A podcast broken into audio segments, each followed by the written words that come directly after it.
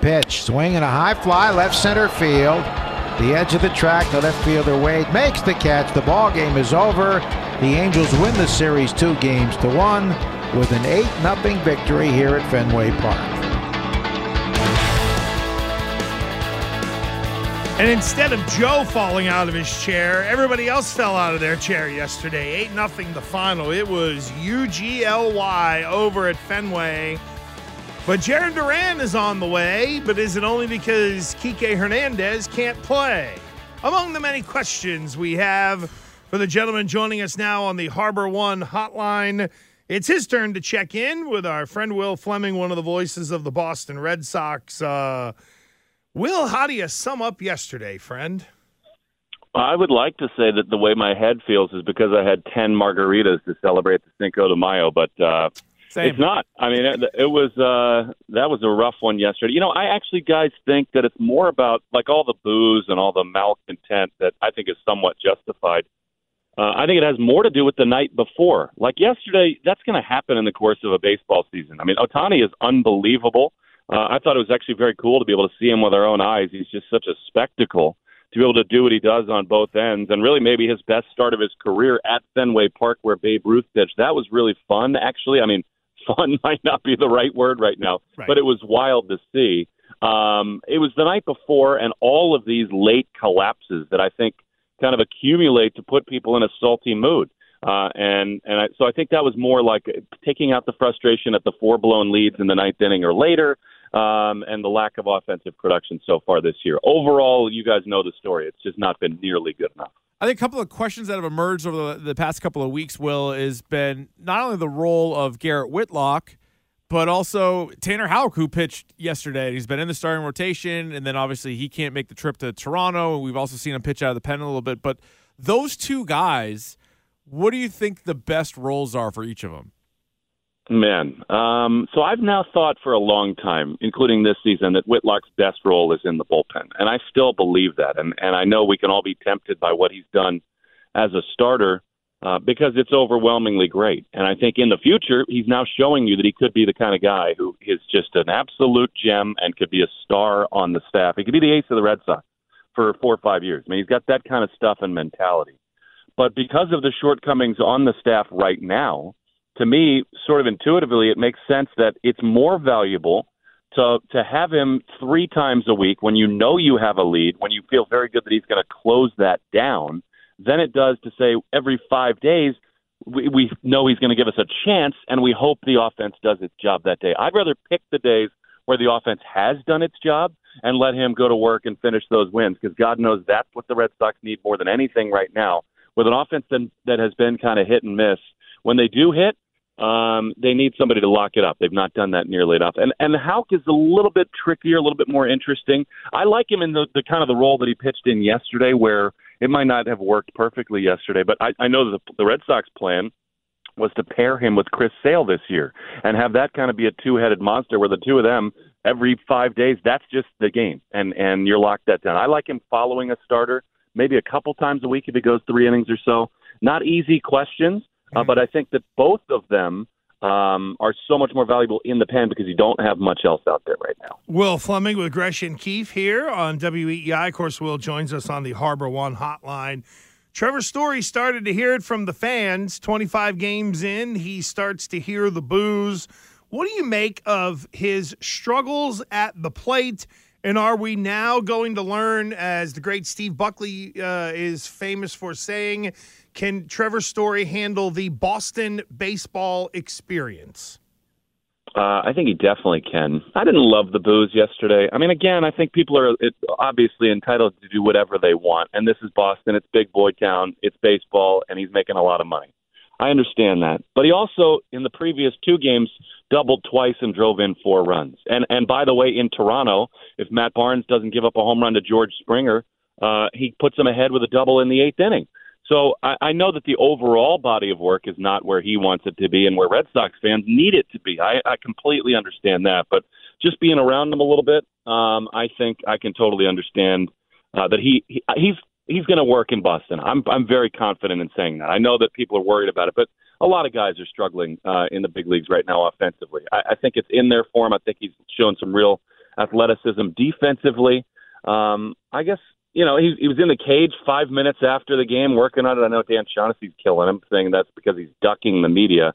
Uh, I don't see it that way at all. I mean, I really I've been around him now for three weeks. He's a totally stand-up guy.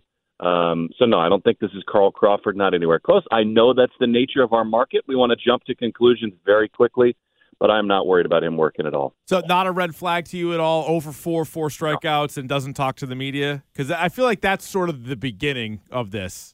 Because I think you know No, not at home. me. Okay, all right. No, I mean I think it's Shohei Ohtani, and he missed 29 bats yesterday. I mean he he, he had more swings and misses than anybody in Major League Baseball. Uh, and so Trevor Story, um, it, will he learn? I mean, is it the kind of thing where Alex Cora or Xander Bogaerts or somebody like that uh, comes and talks to him and says, "Buddy, you know we do need to talk to the writers because otherwise these things take on a life of their own." Uh, yeah, maybe so, but I don't like. To me, I don't think it's intentional that he's ducking the media. I really don't. Knowing him, I don't think that's what he did. I think he was just really pissed off at himself. Um, and you saw the looks on his face after he swung and missed at those pitches.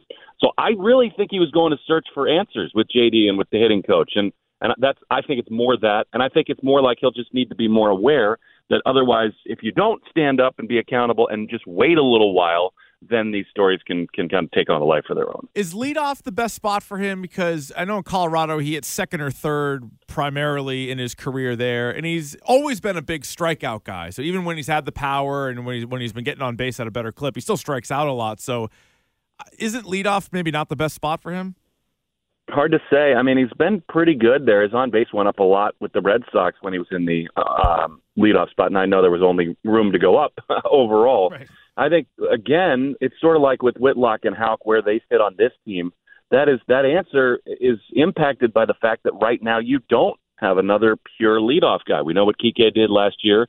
Um, there's still a lot of swing and miss in somebody like Jarren Duran, and I certainly don't think that he's going to be asked to come up here and be the, the, the leadoff guy and be you know that that kind of a role for him uh, after what happened last year. So I, I agree with you that he's not a perfect prototypical leadoff guy, but on this team, uh, I think it works. And uh, it certainly. The other thing is, God knows you're going to see pitches to hit in front of Devers and Bogaerts and Martinez. So I, I think for a guy like him, it can be a pretty comfortable spot. Will any word or some depth of perspective on what's going on with Kike Hernandez and uh, attached to that, how do you expect Jarren Duran to be used?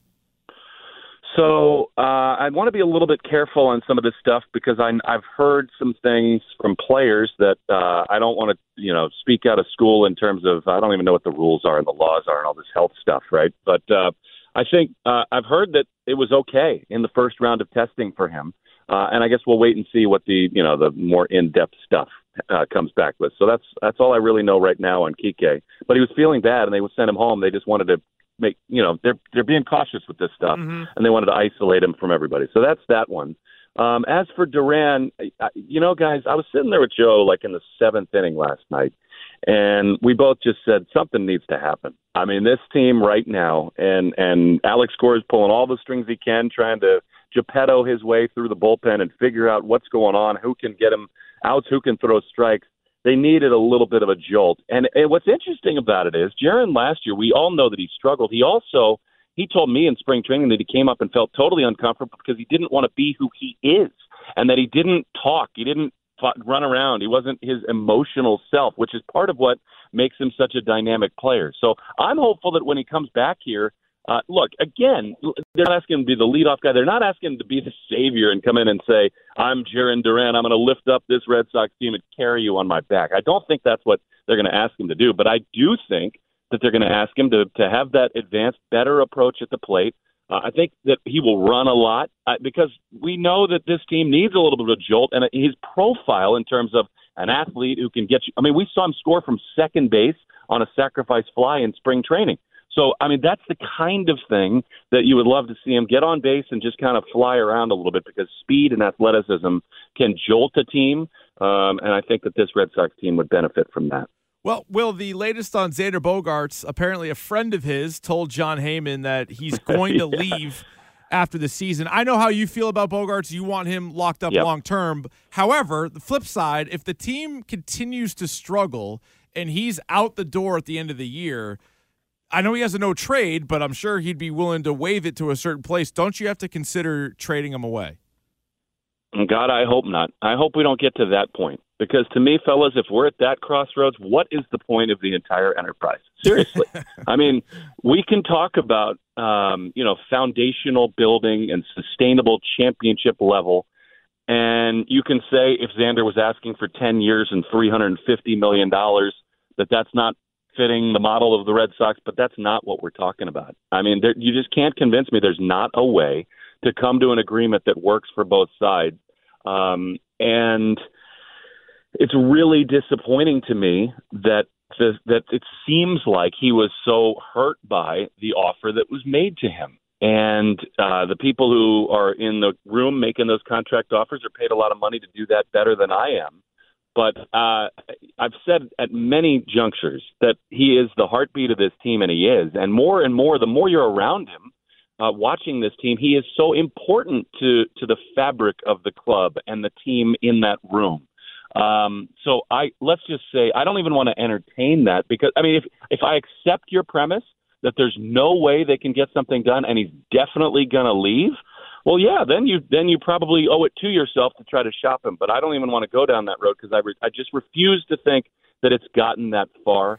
Um, I think a lot of this stuff goes on in the background uh, between agents and writers to try to drum up uh, more money and interest, and I think that's probably part of what's going on.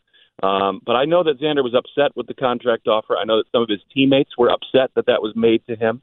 Um, and I just sure hope everybody can kind of sit down at some point and say, "What guys? We need number two to be up on the facade, uh, up on in right field next to 45 and 34, because uh, that's where it belongs, um, and he should be with the Red Sox forever." Will Fleming, one of the voices of the Red Sox, here on the Red Sox Network with Gresh and Keefe. Are guys gripping yet and you know what I mean by that? Are they pressing? Like, is Matt Barnes looking around going, oh boy, I know I'm getting paid a lot of money, but is my job safe? Have we, have you started to sense that yet, Will, around this team? He's probably a little uneasy. Yeah. I mean, you heard what he said after the game. Um, and it's not just the money, it's that here's a guy who has been an elite reliever for a lot of years. And when they gave him the contract, he was about the best relief pitcher in the American League. And it's not because of the contract, I don't think. I really don't think that at all. But since that time, uh, he's not been the same guy, and he, he's not been nearly the same guy. And I think more than anything, he's just probably thinking, "Wait a minute, I'm I'm used to easily throwing 98 miles an hour, and it's he's just not able to do that on the mound, and that must feel like a very vulnerable position." So I think, yeah, uh, he's probably a little uh, worried about what's going on on the mound, working hard to figure it out. But yeah, I mean, he's a human being. How could he not have some questions about uh, the viability going forward and what what his status is in the game? Um, and I, I'm sure there's some other guys in that bullpen that feel the same way. And everyone uh, wants to turn this thing around. I, again, I, I remain totally convinced that the offense is going to hit. I mean, they just got too many good guys, and you've seen what JD's done the last few days. I think they're going to hit, and I think that's going to happen relatively soon. The question becomes um, is it mid May when that happens, and are you 12 games behind the Yankees because they never lose? Mm-hmm. Um, and that's the that's the number one concern. We know there are more wild cards. We know you can get into the playoffs other ways. Um, but you got to get this thing pointed in the right direction before it spins out of control too much. All right, so an interesting weekend over at Fenway. On Sunday, it is an 11:35 a.m. Eastern start time for the game that is on NBC. And then, Will yeah. Fleming, do you have to help Joe Castiglione log into his Apple TV Plus so you guys can see the game in the booth? Because you got the weird one on Sunday, you're on digital tonight. I, I worry about Joe getting logged in on all these different platforms. You don't need to worry about Joe. All that needs to happen is everybody needs to say screw TV, listen to radio all the time because we're on every single well, night on go. 93.7 and throughout the entire network. Who cares what baseball's doing? making it almost impossible for the television viewer to find the games every night. But it is not hard to find us. Just download the Audacy app and get up, get on and listen to us anywhere you are. Look at Perfect. you! What a great uh, what a great plug there. And you're right, baseball is making it difficult to be able to uh, find these games.